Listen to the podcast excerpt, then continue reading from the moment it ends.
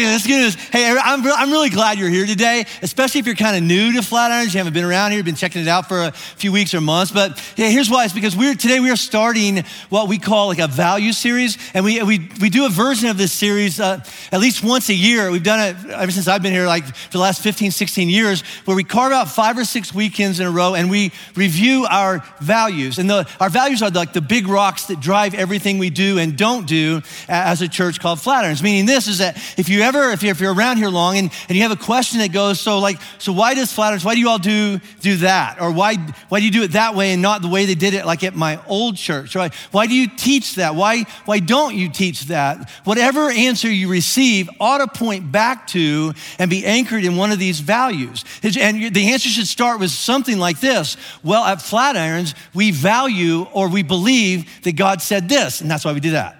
Or at Flatirons, we value or we believe that Jesus said, this is true, and that's why we do this or don't do that. At Flatirons, we're trying to align our mission with the best understanding we have about what Jesus said he wants to do in his world. And right now, this is how and why we do what we're do, doing because we're trying to run after that.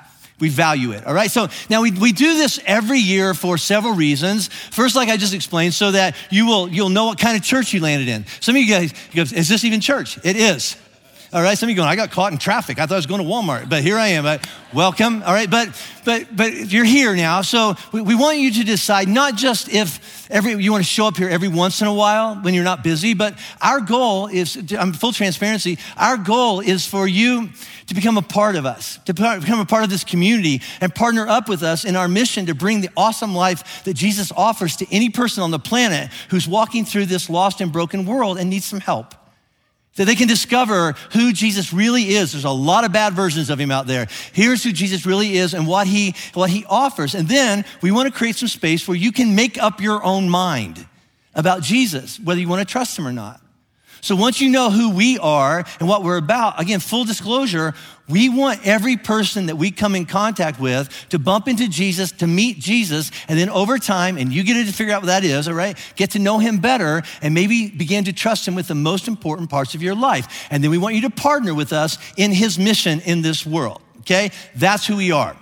Some of you are sitting there going right now, like, whoa, whoa, whoa, whoa, whoa. Are you trying to get me to believe in Jesus? Write this down. Yes.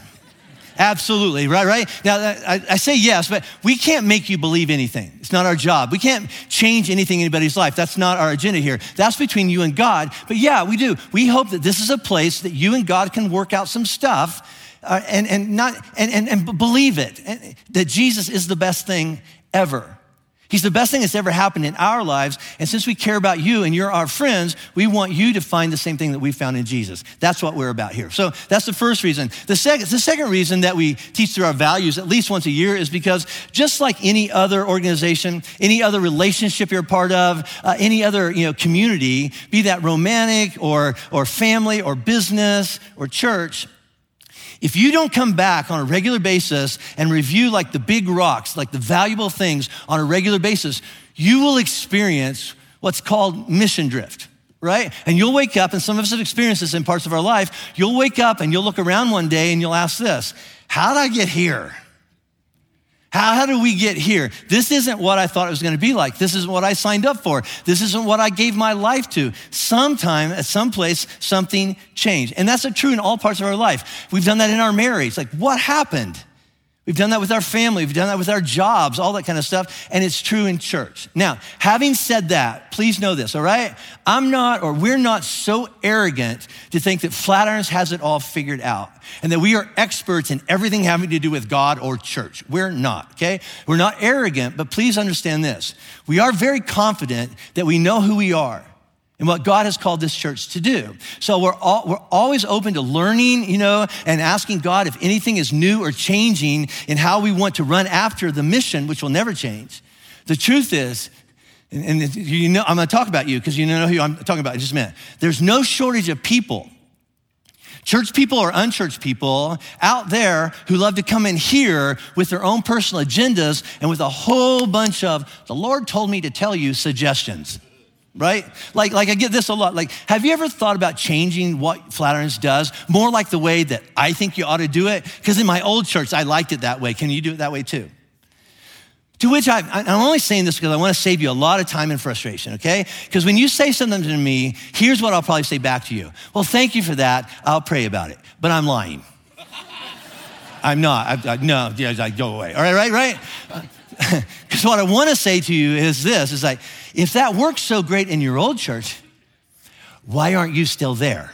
All right, and why don't you go on back there? That's what I want to say, but I'm a pastor, so I'm not allowed to but I think it, just so you know, right? Now, now every time I, I, make statements like that from up here, inevitably, and some of you already have your phones out, you've already started, I get an email from some offended person that says something to the effect of, well, it sounds like, it sounds like you, you're not interested in being the church for everybody. We're not. It sounds like you're okay with people leave your church and go to another church. Write this down. Absolutely. Eh, here, let me explain it, okay, right? right? I have grown up in church all my life. Whatever you think that means, it's on steroids. I've been in church all my life, and one of the biggest lies that's ever said from a stage comes from the pastor when the pastor says something like this Listen, we want everyone to be happy. Our job is to keep everybody happy so that everybody stays. It's just not true that person's lying, okay? What we want to create is a community that kind of registers with you, that, that, that you believe lines up with what the, both the heart of God cares about and what your heart really cares about. We want those to line up in such a way that you're willing to jump in with your time, your talents, your abilities, your money. We want to create a safe space that you trust so much, you would bring your friends here. That's how much you trust it and love it. And if after a while you can't do that or you don't want to do that, my question is, why would you want to make this your church? Why would you want to stay here? The best thing, the, the healthiest, most logical thing for you to do is leave here and go find another church community where you can be happy, where you go, and I do align with that, and I can run after God with them and in their mission. Do that. So if at the end of this series, you're sitting there thinking to yourself, I, I don't want to do any of that. I don't believe any of that stuff. I just want to come on Sundays and lob criticism grenades at what I don't like. If that's you, write this down. Then please you're released. Go in peace, okay? Go in peace. But, but here's the caveat to that, right? But file this away, right? If in the future your life and real life collide and it's not going well, or the life of someone that you really care about goes off the rails and you're wondering, is there a place, is there a church that's safe enough where I can bring my friend, my son, my dad, my whatever, where they won't be judged just to work out their stuff and maybe they could bump into Jesus there? File this away, come on back. Because that's when it will really click for you.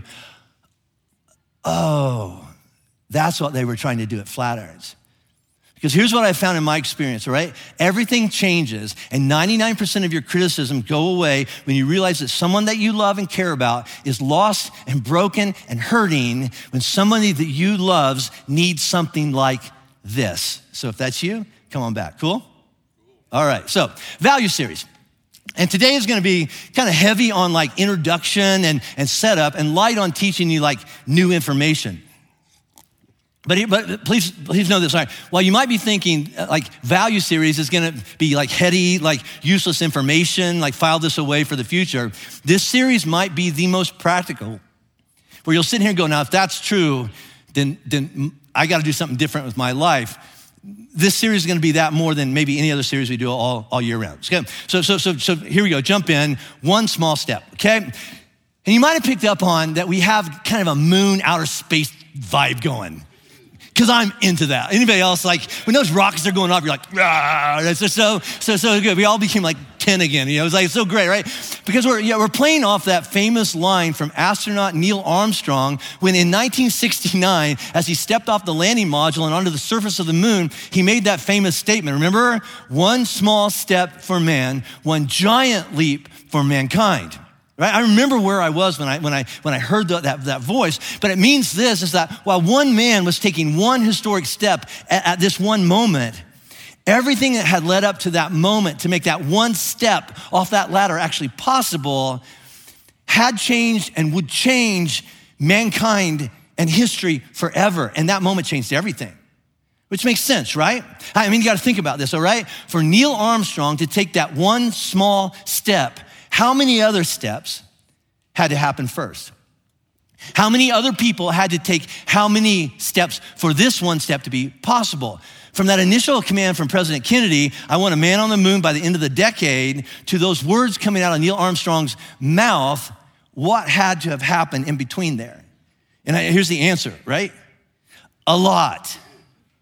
Oh, that's so deep. I know, a lot, all right? But please, please don't miss this. It started by someone taking that first one small step, and it was followed by a whole lot of other people taking more steps, but they took them one step at a time.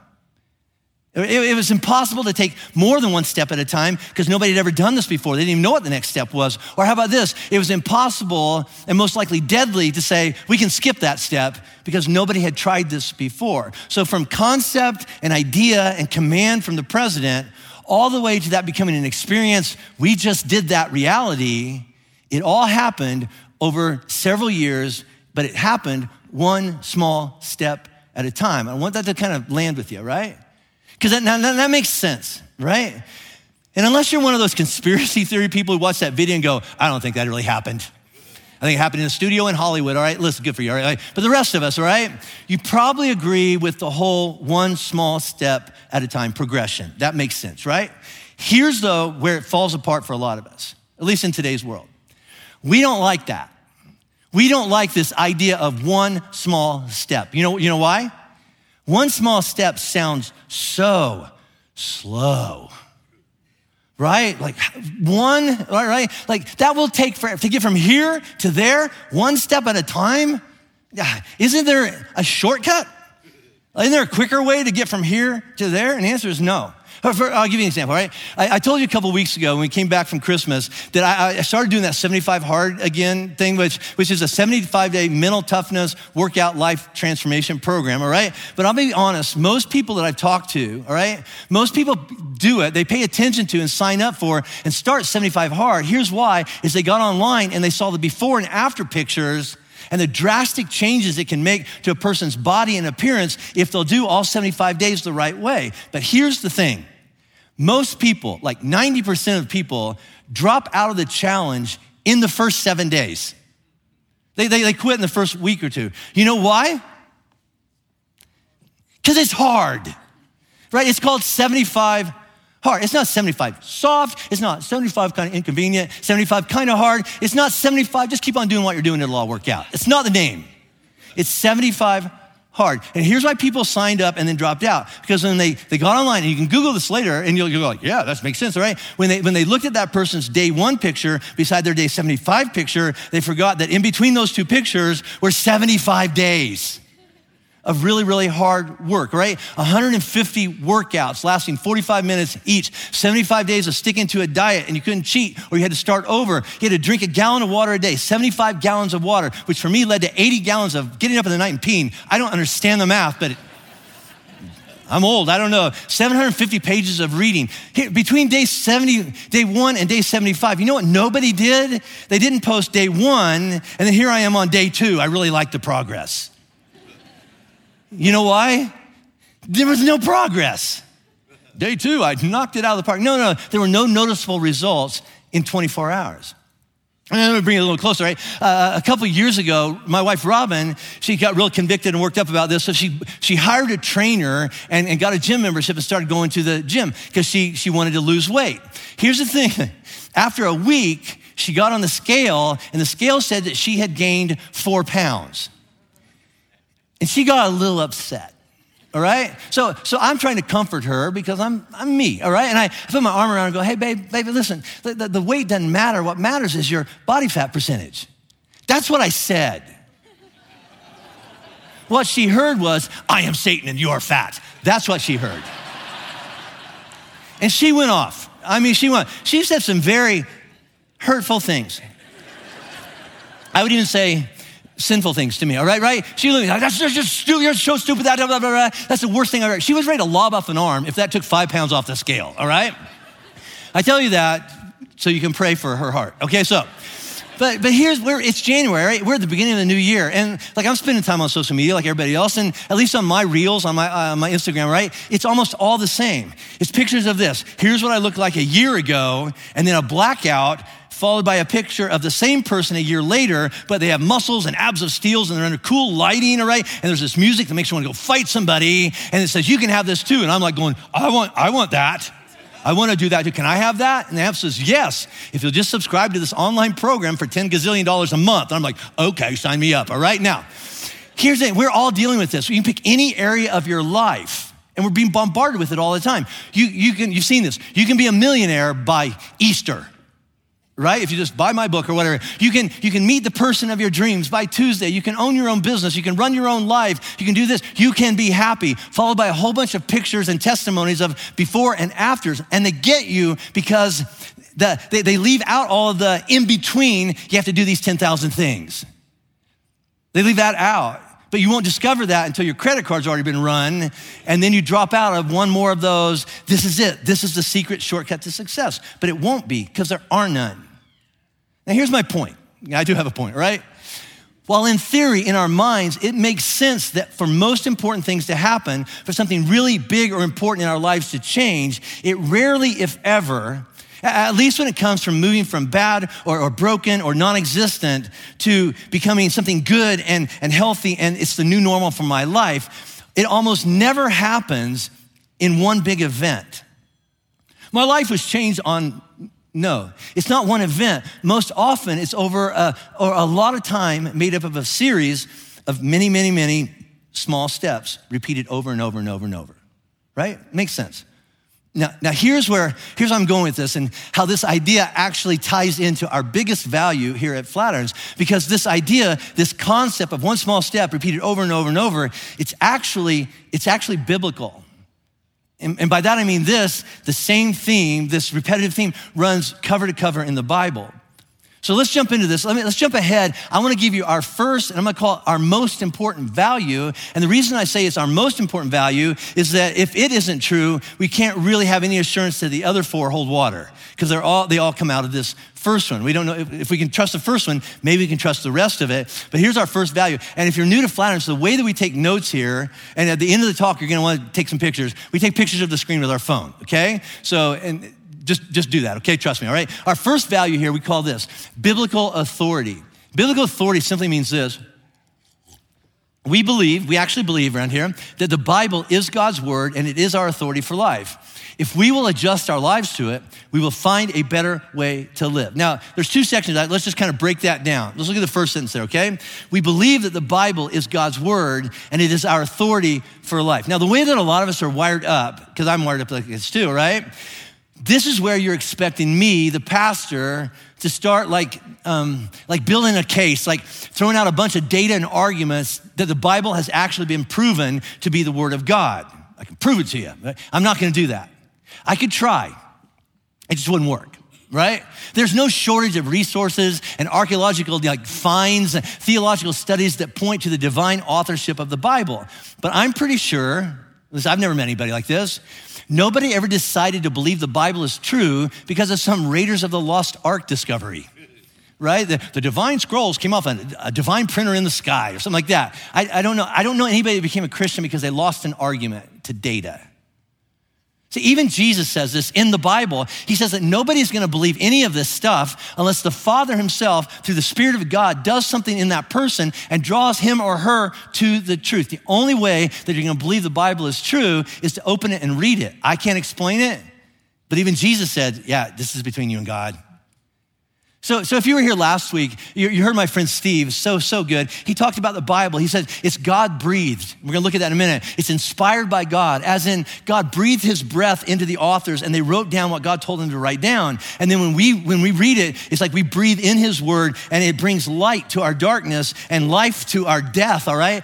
The act of reading the Bible, it, it changes a person. I know it sounds crazy, but I, I in one place, all right, we find that the Bible isn't just a book written by people, okay? It's more, it's more than that. Look, look, look at this. It says, for the word of God, so the Bible, it's alive and active. Uh, you have a lot of books at your house. This one's different. It's alive and active. It's sharper than any double edged sword. It penetrates even to dividing soul and spirit, joints and marrow. It judges the thoughts and attitudes of, of the heart, which means this, and it sounds so condescending for me to say, but you can't know that until you get into it.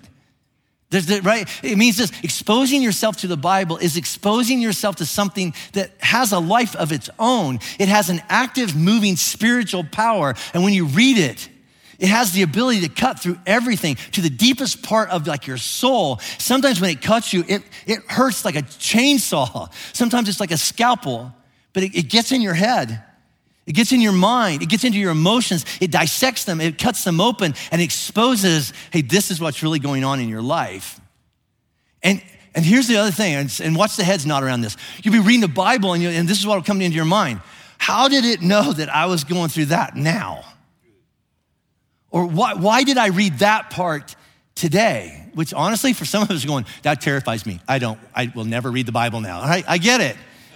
It's, it's like something big is going on. A guy named David, it was right in the middle of the Bible. It's a book of the, uh, a book of the Bible called the Book of Psalms. It's a collection of songs and poems written by a guy named David. And the whole chapter, Psalm 119, so good. The whole chapter is about this. But there's this one verse in there that calls out something to be really helpful. Let me talk to next gen, okay? If you're trying to figure out life, here's what David writes. He says, "So how can a young person stay on the path of purity? I'm just trying to live my life the way God wants me to live it." And then he answers his own question by living according to your word. I don't know what's going on in the world. I'm just going to stick with this map. Later, he adds this. He says, Your word is a, is a lamp for my feet, a light on my path. I, you ever feel like you're just going through life like this? Waiting to bump into the next thing, to trip over the next thing, or the next thing to run into you? David says, It's like it lights up my path. It, it, it shows me, okay, oh, this is where I need to go. Years later, the first of, and I'm going to call Timothy uh, the first of the next gen young pastors to come along out of the very first church ever. His mentor, Paul, is saying, Hey, hey, Timothy, after I die and you take over, be sure and tell people that this is what they can find in God's word. He says this all scripture, the Bible, it, there it is again, it's God breathed. The Bible is useful for teaching, for rebuking, for correcting, and training in righteousness. And here's the end game so that the servant of God may be thoroughly equipped for every good work in every part of their life. Hey, how about this? All right, I'm, I'm going to give you the most famous half quoted verse in the Bible. Right? And you've heard this before. You didn't know it was Jesus, but look at this. You will know the truth and uh, say it. The truth will.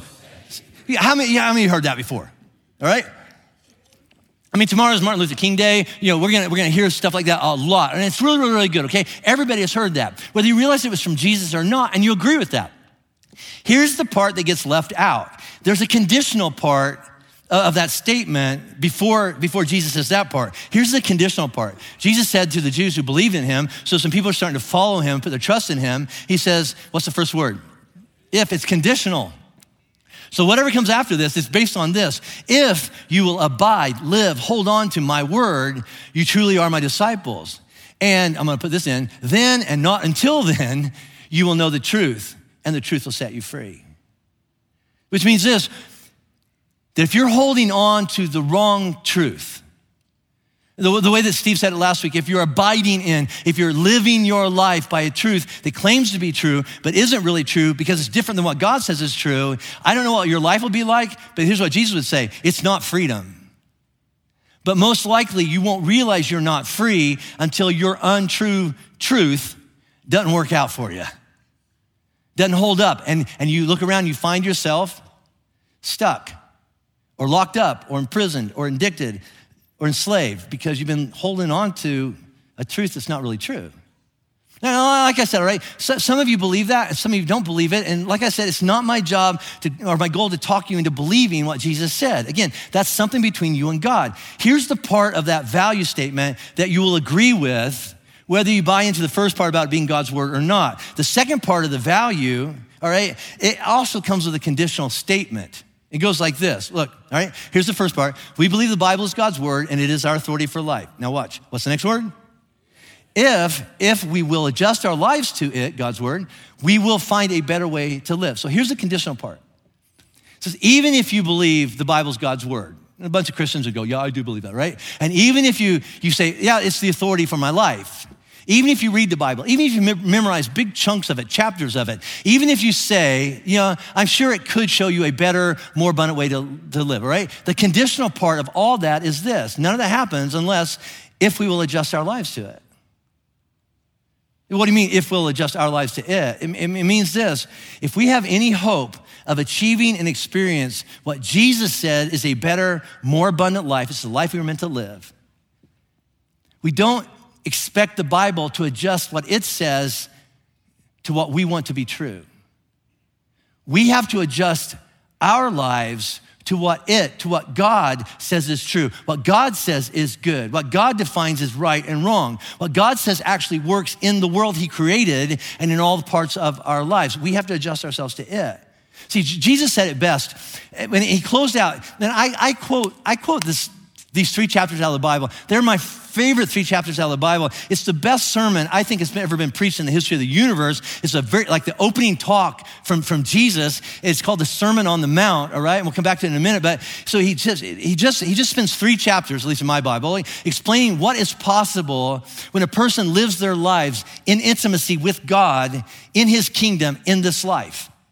But then after he goes through, oh, it's just so great. He's talking about, he's talking about marriage. He's talking about sex. He's talking about anger. He's talking about forgiveness. He's talking about, about, about money. He's talking about judging people or being judged by people, right? So he, he talks about all that. And then he closes and says this. I just want to make it clear.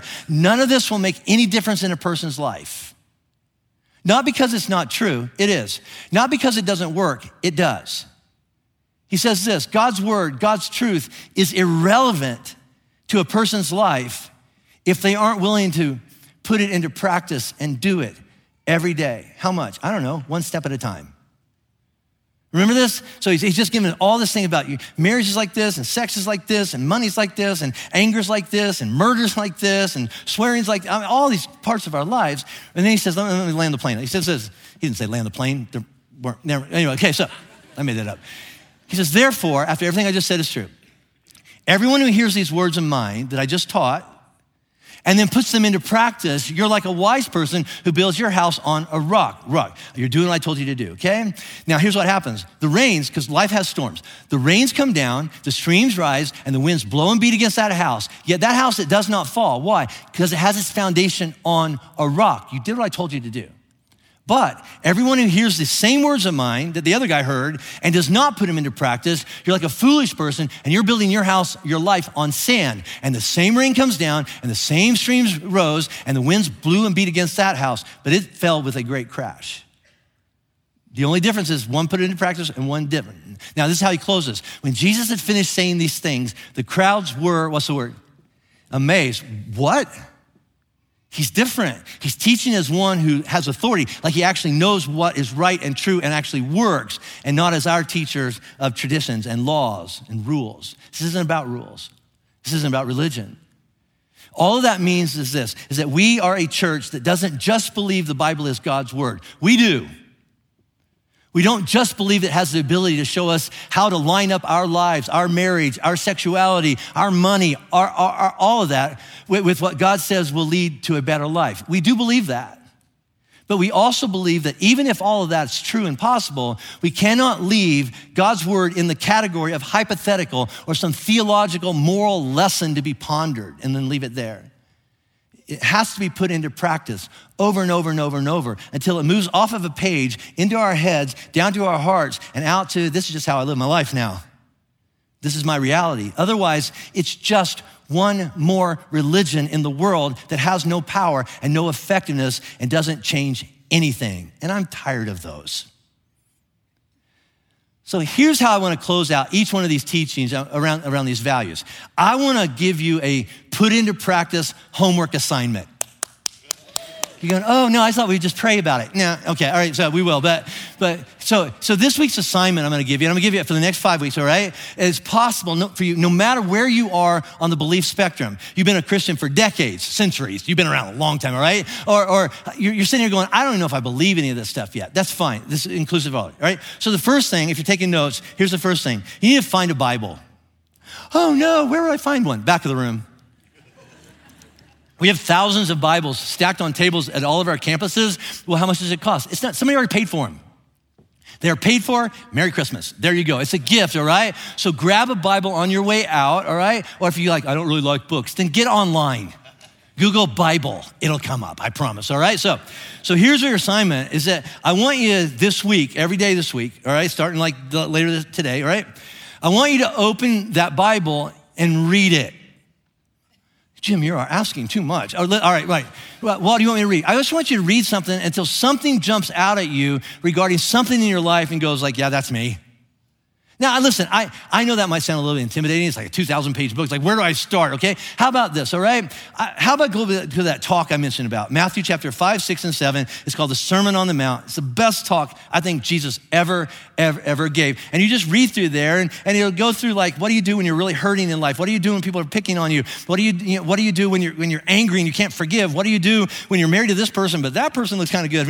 What, it's all in there. Okay, it's very, very, very, practical. And until something jumps out and going, oop, that's very different than my life. And I believe the Spirit will do that. I'm one of those people, okay? So as you read that, I don't want you to read all of it over and over and over, right? I mean, you can if you want. I just want you to find that one part that goes, boom, that's talking about me. So I want you, there's five things I want you to do. This is where you got to take pictures. This will all be on our platforms in a minute, uh, right after church. But anyway, right, first question is this what might, just imagine, what might your life be like, look like, or feel like if your line, life lined up with what Jesus described as better? So when he's talking about that with that part of your life, or that with that part of your life, what would you just imagine what your life would look like if that was true about you on an everyday like basis, okay? Now, the rest of it is like, how would we make that, that happen? Look at the second thing here, right? Focus on what you will have when it becomes a reality not on what you have to stop, give up, or change for it to become a reality. This is what we do. This is why none of our diets work. I'm going on a diet, and you sit at the table going, I miss macaroni and cheese. I love lasagna, and I can't have this, I can't have that. You know, you can't think about what you can't have. You know what you have to think about? A day is coming, maybe three, four months from now, I can get off this couch, I can play with my grandkids again. I can walk around the block. We're going to the beach.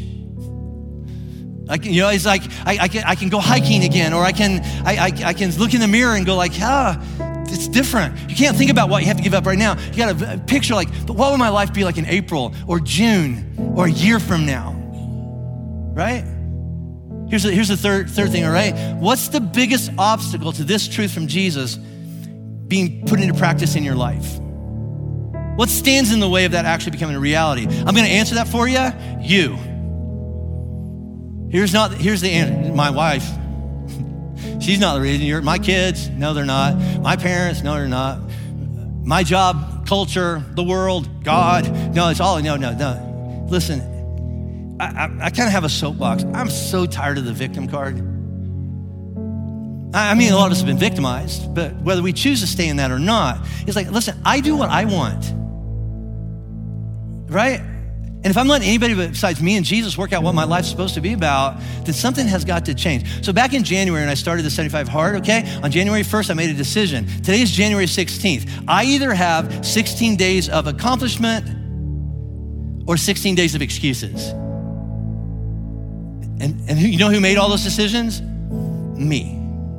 I chose what I did with my day. Right? So nobody gets to tell you what you do with your life but you and Jesus working it out together. Does that make sense? Now, there's other people going to try, but they ain't Jesus. Write that down. She's not Jesus. Shut up. All right, right. So, now that's going to be hard. That's going to be really, really, really hard. So, here's the first thing you got to pray. You got to pray. Not about if, but how about this? If Jesus wants this for you, and and he does, he would not have put it in the Bible and told you to do it unless he wanted it for you, and he promised to give you the strength and grace to do it. So, ask him for that.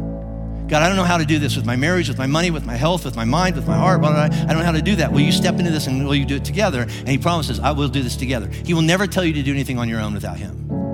Okay, that would be mean. Now, here, here's the other thing, and this might be the most important thing, because you'll agree with most of that thing, but this is totally countercultural. Look at this one, all right?